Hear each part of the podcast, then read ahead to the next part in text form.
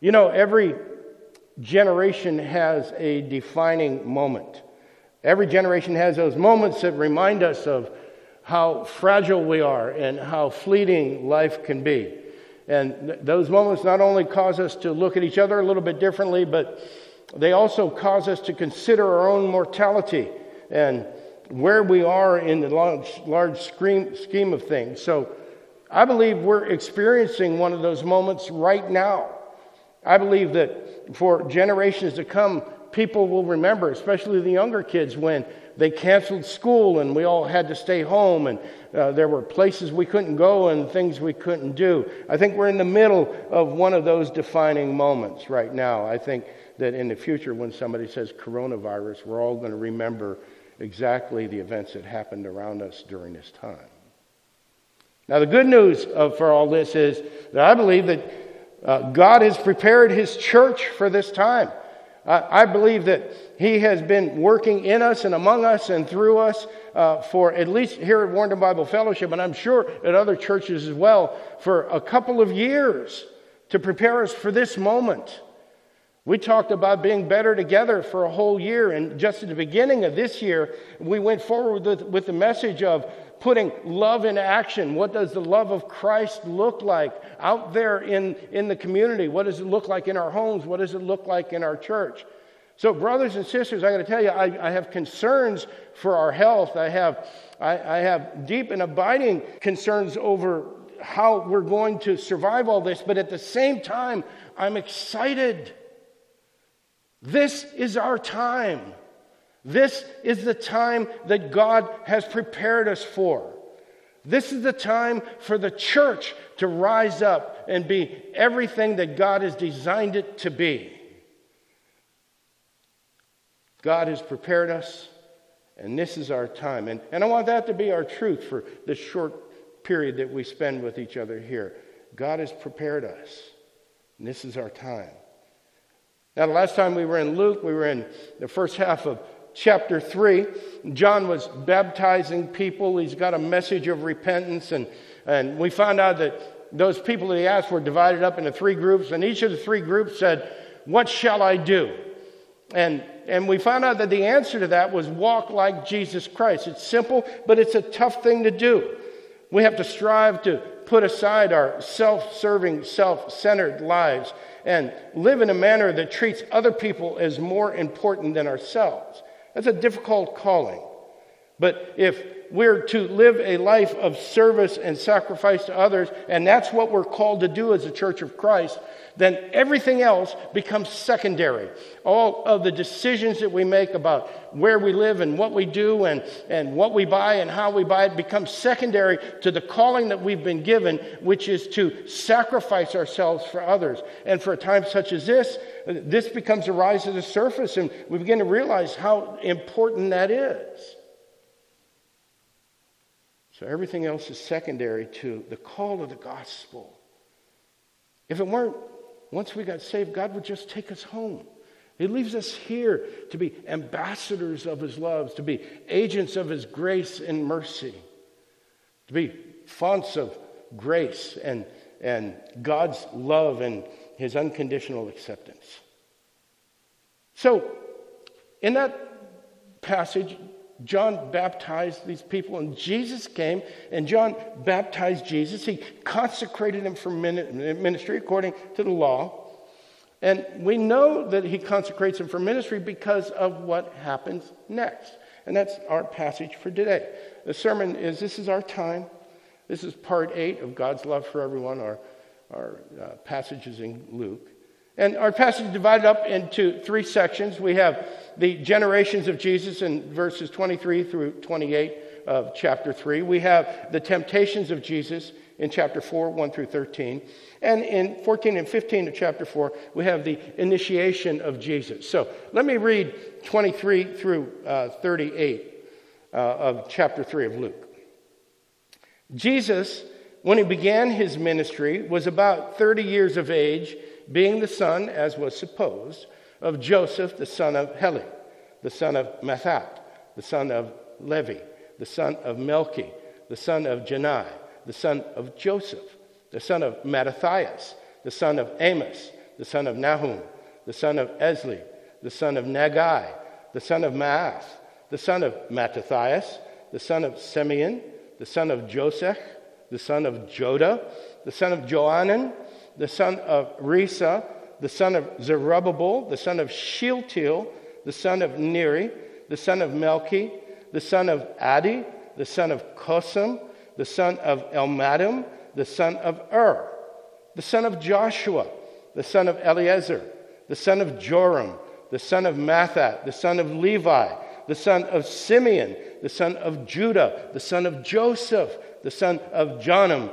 the son of Eliakim, the son of Melea, the son of Menna, the son of Mattatha, the son of Nathan, the son of David, the son of Jesse, the son of Obed, the son of Boaz, the son of Salah, the son of Nahshon, the son of Amminadab, the son of Admin, the son of Arni, the son of Hezron, the son of Peretz, the son of Judah, the son of Jacob, the son of Isaac, the son of Abraham, the son of Terah, the son of Nahor, the son of Serug, the son of Reu, the son of Peleg, the son of Eber, the son of Shelah, the son of Cainan, the son of Arphaxad, the son of Shem, the son of Noah, the son of Lamech, the son of Methuselah, the son of Enoch, the son of Jared, the son of Mahalalel, the son of Cainan, the son of Enos, the son of Seth, the son of Adam, the son of God. I'm glad I only had to do that one time. so if we take a look in Matthew, we see that the genealogy goes back to Abraham and establishes Jesus' credentials as a Jew. Uh, so it also establishes in doing that Jesus' credentials as a, someone who is qualified to sit on the throne of David. Luke goes all the way back to Adam. Now, and this qualifies Jesus as fully man, but there's something else going on here that we have to see as well. It also sets Jesus up to be the second Adam, here to do what the first Adam could not do. We'll talk about that. So, after the baptism and after the genealogy, I mean, the baptism is spectacular. Jesus goes into water, he comes out, the heavens open up, uh, the voice comes out. God is saying, This is my son in whom I am well pleased. The Spirit descends on him like a dove. And then we have this genealogy. These are, these are pretty significant happenings. I mean, it's not very often that the sky opens up and God begins to speak. And there are a lot of people around to see this happen when Jesus is baptized.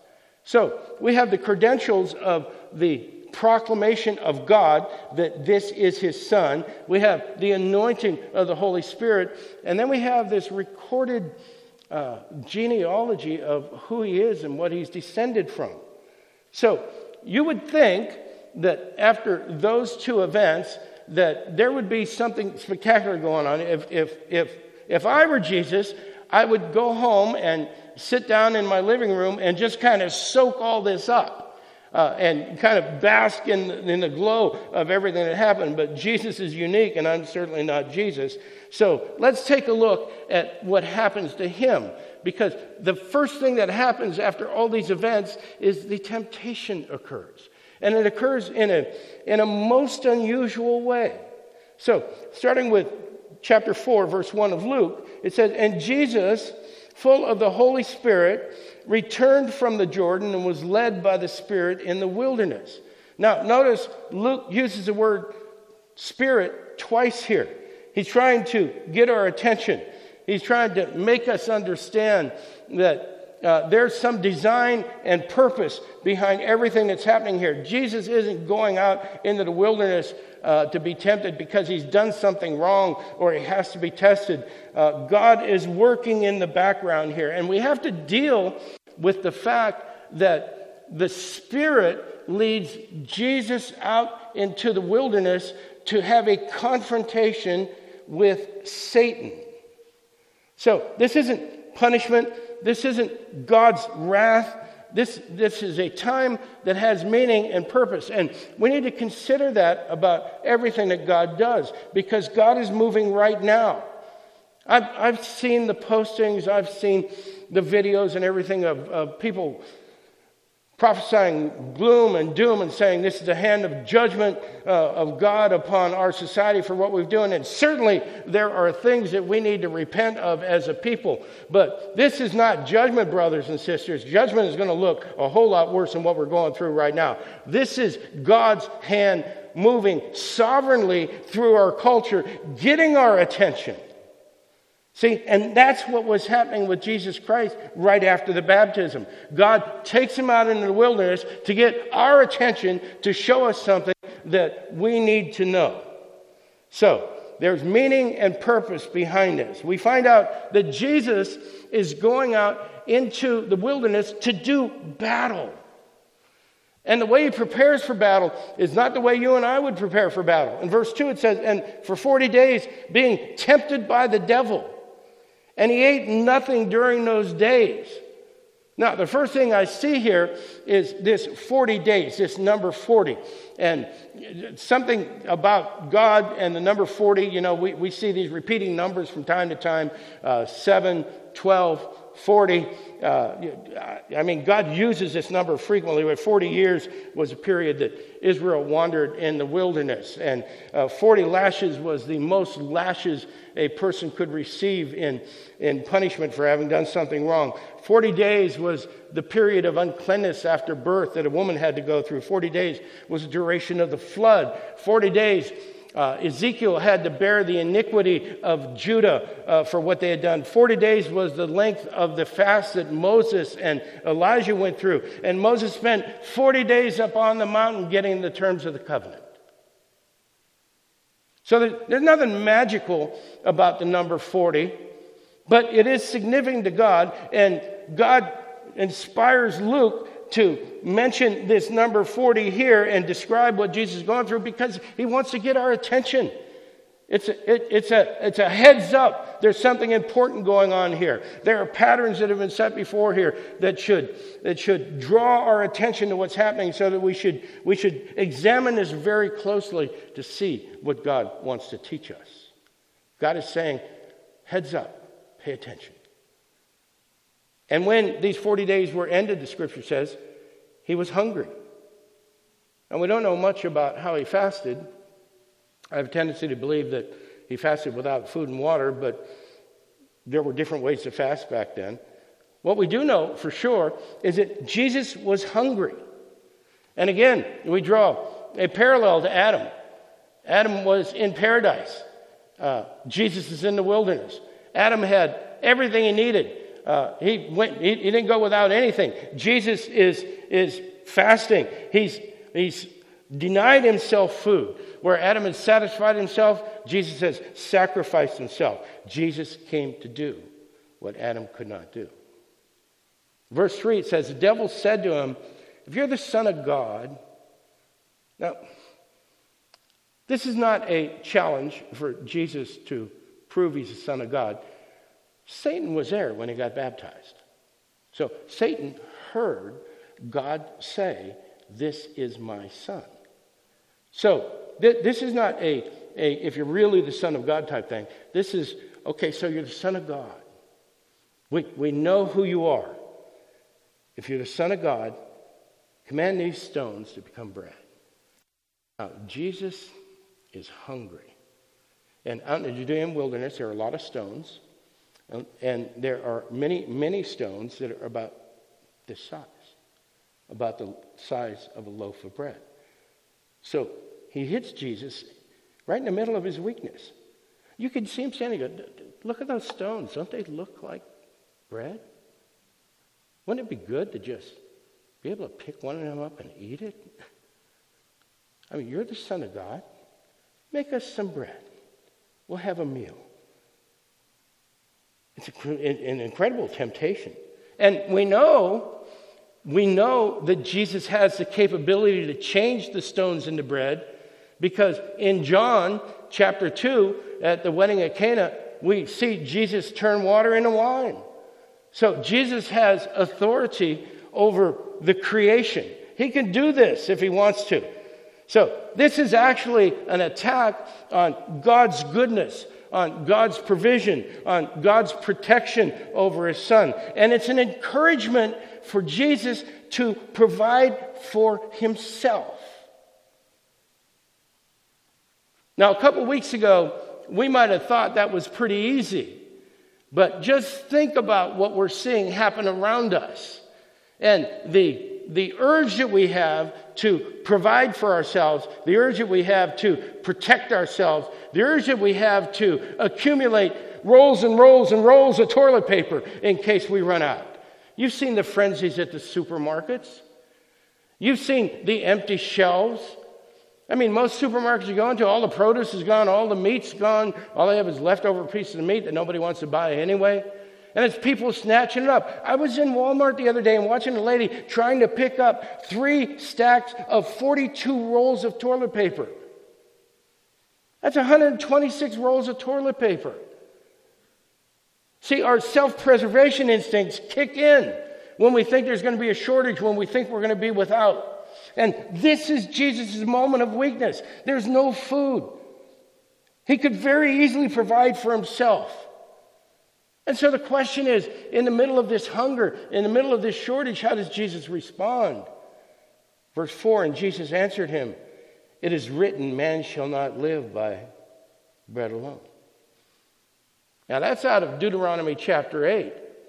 And if you take a look at Deuteronomy chapter 8, you realize that the entire chapter is all about depending on God alone, not depending on the things around us, not depending on, on the land that we're in, but depending totally upon God. So Jesus is saying, No, I depend upon God. But watch this. Who is Jesus Christ? He's the bread of life. Eternal life is in Christ, it isn't in the earthly bread. And Jesus has dedicated his life, we're going to find out very shortly, to, to doing God's will and depending upon him and not providing for himself. Not resorting to his own resources, but trusting in God completely.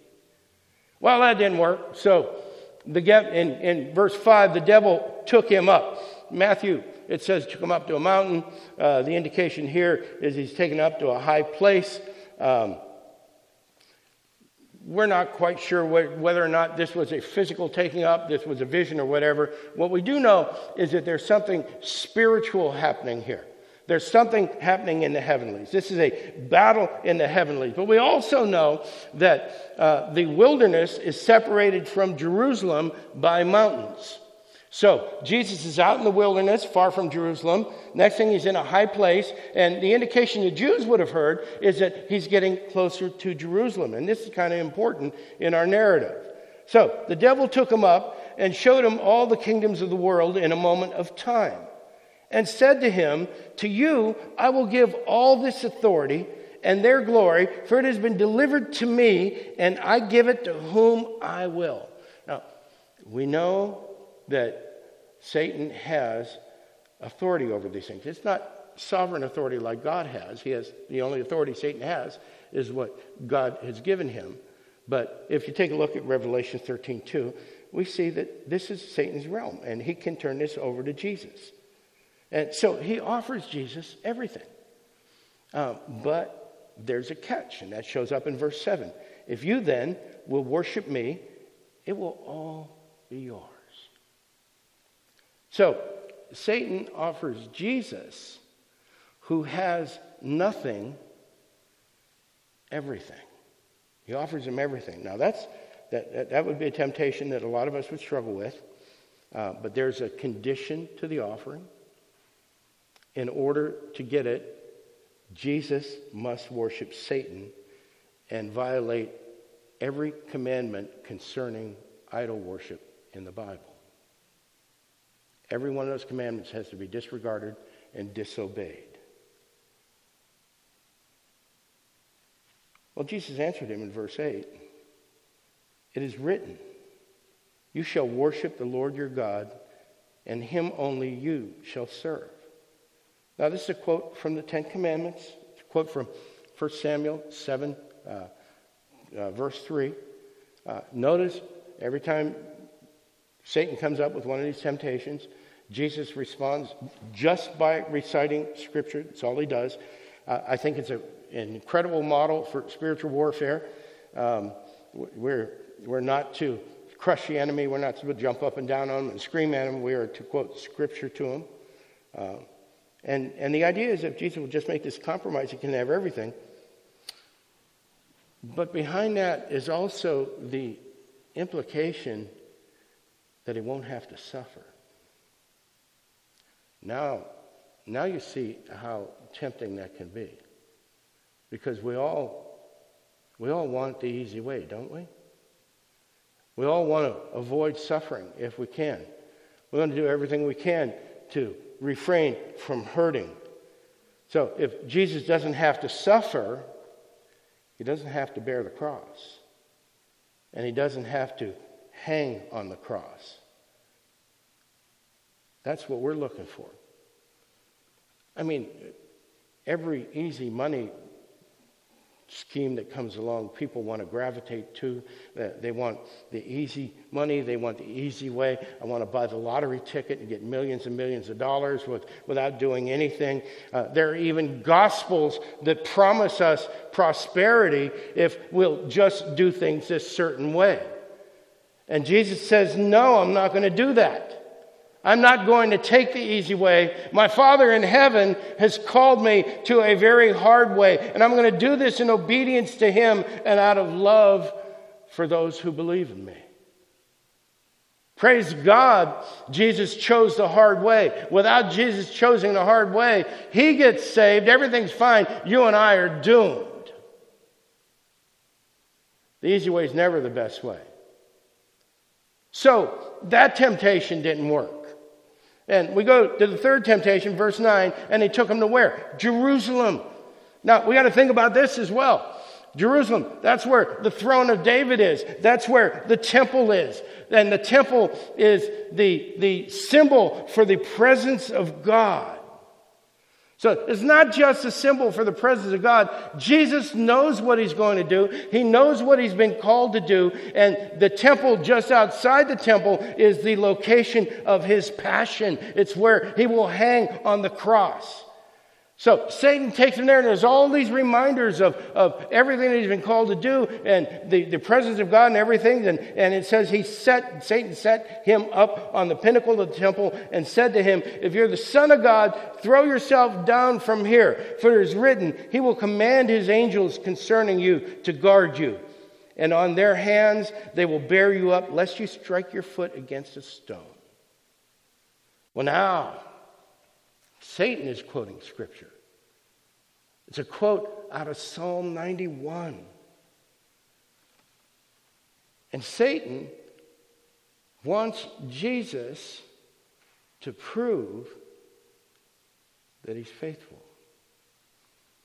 He wants Jesus to prove that he trusts his Father. He doesn't have to suffer. God will rescue him. So that's right there on the surface. But even deeper, it, I mean, the temple and the pinnacle of the temple is a public place. There are thousands of people walking around. This is a chance for Jesus to show everybody how faithful he is, to put on a demonstration of his trust in the Father. And the real temptation is for Jesus to be self centered, not God centered. You know, that idea of putting our faith on display is not a bad idea. but I think that we have to ask ourselves why we would do it. A number of years ago, uh, probably 30, 35 years ago, there was a self proclaimed prophet in New York City. Uh, he had all these prophecies about this and prophecies about that. And people were questioning him, and he said, Okay, at noon on Sunday morning, I'm going to go down to New York Harbor and walk on water, and that will prove to you that I'm a prophet of God. So the news, I mean, the news people gather and everything. This guy walks down to the pier. He, he's got all his clothes on and everything, and he says, So this will prove to you that I am a prophet. And he steps off the pier and he sunk. Matter of fact, the guy didn't know how to swim. They had to jump in and get him out. And you see, the, the problem was not that, that the guy was trying to prove that, that God was doing something great. It, it, the focus was on him. I am a prophet. I am going to walk on this water.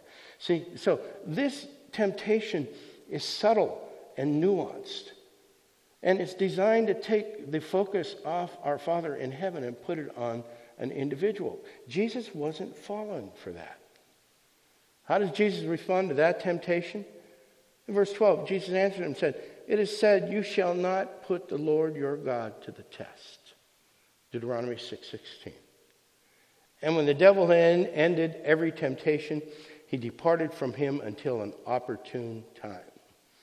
Now, that opportune time would come in the Garden of Gethsemane. So I want you to look at the nature of each of these temptations because they have some things in common. They are self preserving, they are self satisfying, they are self glorifying.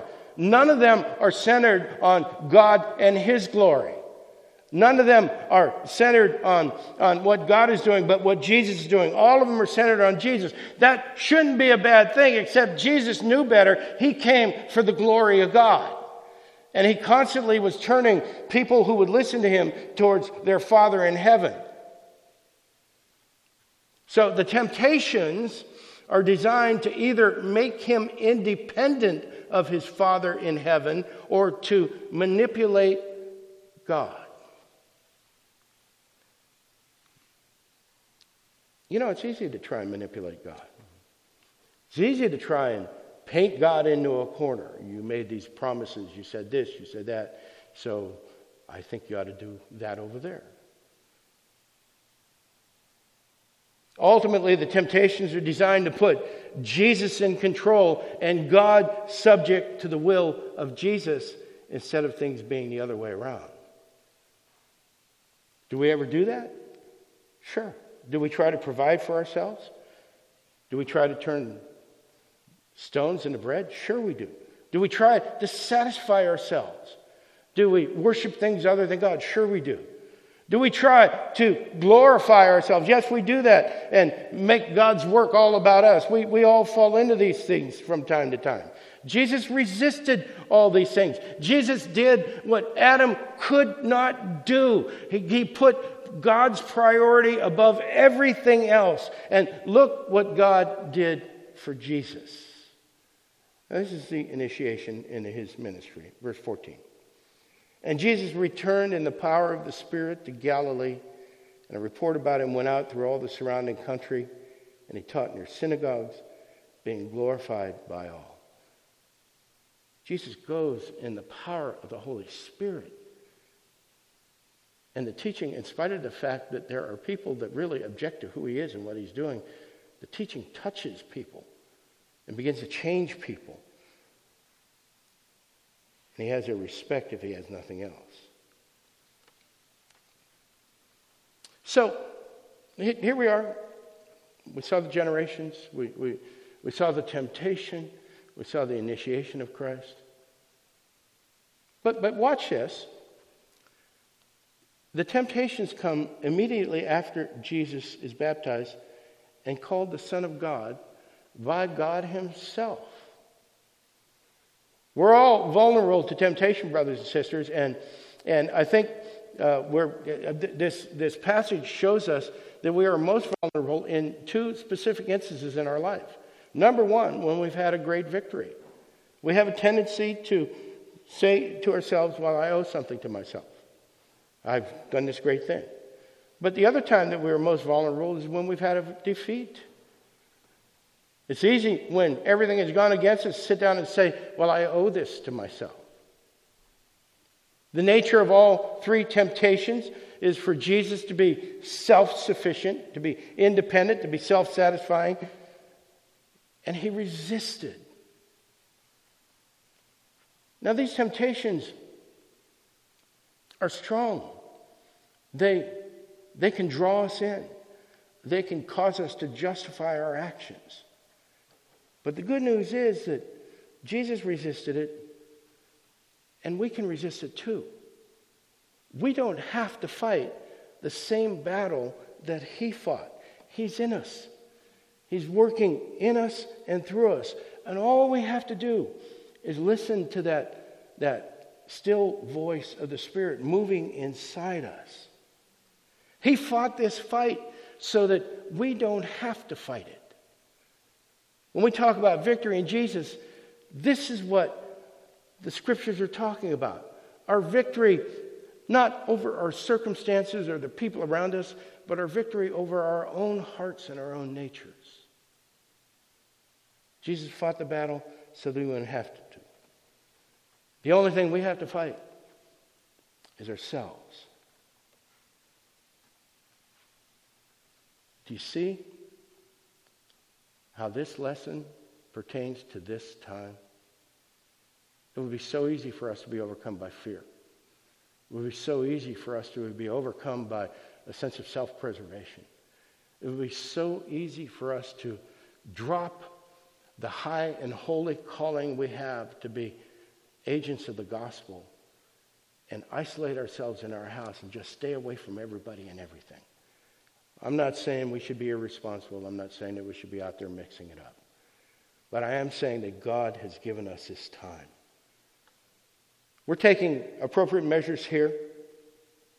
We have streaming services like this, 11 o'clock on Sundays. We're still working out some of the uh, some of the catches and glitches that we run into. The church is closed, it's closed for the entire week. We're asking our connect groups to meet online. Uh, we've already had a number of virtual meetings uh, within the staff and the elders and the leaders. We've divided the entire church up, made up a call list, and uh, everybody that attends, everybody that's a member, uh, is on that call list. And each member of our leadership, the elders, the deacons, the ministry heads, and some volunteers have come forth to help us with that. We each have five or six people that we're made a commitment to call every week just to see how they're doing and see if there are any prayer requests. We're doing that. We've had to rely on online giving more than we ever had before, and uh, for people to mail their checks in. Uh, unfortunately, the, the church building and the maintenance of the building and the, our expenses uh, have immunity to the virus, so they still function. We created last night a private Facebook group, uh, Facebook group for prayer requests and news.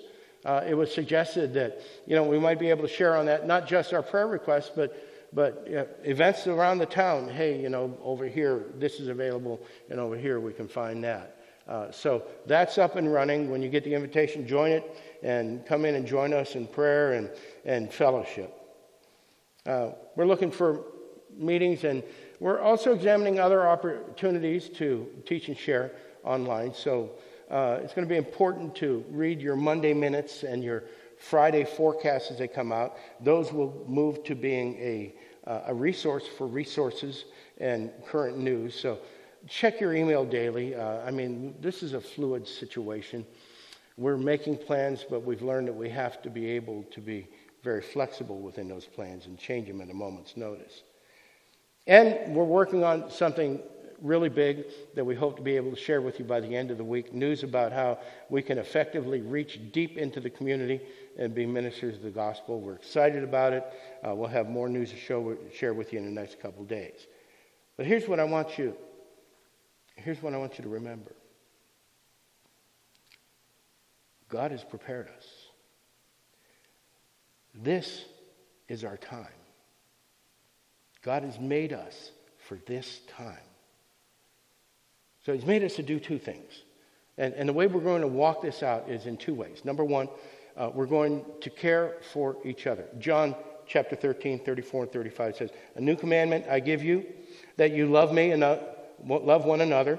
Just as I have loved you, you are also to love one another. By this, all people will know that you're my disciples if you have love one another. We're, we're, we're, going to care for each other. How are we going to do that? Well, we can't really come into contact with each other, but we can talk to each other. We can pray for each other. Uh, we can share things with each other. We can, we can take an active part in others' lives. Even though we may be isolated in our homes, we can pick up the phone and say, I was just thinking about you. Is there anything I can pray for you? Is there anything you need? Can I run an errand for you? We have a number of people that are already doing these things. And let me tell you something, they're an incredible blessing for some of the older folks uh, some of the people that are in the target groups, those people who have weak immune systems, being able to, to go to them and say, Can I go to the supermarket for you? Is there anything I can bring over to your house? So that they can stay safe. We need to be creative in, in how we can love each other through this, how we can maintain our sense of community. This is one of the ways that we'll be able to do that. So God calls us to care for each other, but He also calls us to care for those who need Jesus. Luke 10, uh, verse 36 and 37. Which of these three do you think proved to be a neighbor to the man who fell among the robbers? He said, Then the one who showed him mercy. And Jesus said to him, You go and do likewise. So, how do we do that? Well, you know, we live in neighborhoods. Maybe there's some older folks in your neighborhood that you can see if you can help them. Maybe you can share something with neighbors. Uh, maybe you have some extra toilet paper and you're going to give some to your neighbor. What a time we're in. Isn't it incredible? Maybe we can prepare meals for each other. Maybe we can share uh, shelf safe food with each other. We need to be creative at this, but God has opened the doors. God has, has opened the windows of heaven, has poured out blessings upon us, and now it's our opportunity to share those blessings with the people around us. And yes, we have to be cautious. We have to be responsible. I saw the videos of the kids down in Daytona on, on spring break, and I'm sorry that spring break is ruined for them, uh, but that sense of I'm going to go have my good time, I'm not sick, does not take into account the importance of the people around them because they're about to bring everything they had in Daytona home. So we have to be practical. We have to be responsible. We don't want to spread this any more than it's already spreading. But within those parameters, we have to learn to love each other and to love those who need Jesus. This is our time. Let's pray. Lord, we thank you for the explicit nature of your word. We thank you for this story of temptation uh, that comes to us at a time when we might be tempted to preserve ourselves, Lord. Deliver us from that. But Lord, we pray you give us discernment and wisdom in how we can walk this out without hurting other people. Lord, we pray that the creativity of the Holy Spirit would flow to us and through us, Father, and that you would just prompt us with ways that we can love people in the church and people outside the church, that we might be the demonstrators of your presence in our lives. And we thank you for the victory that we have over Satan, the victory over fear, the victory over the temptation to be self glorified, the victory over the temptation to be self preserved, Father. We pray that we would walk in your peace and experience your joy and be a fount, Father, of happiness and peacefulness in a world that desperately needs it in this hour. In Jesus' name we pray. Amen.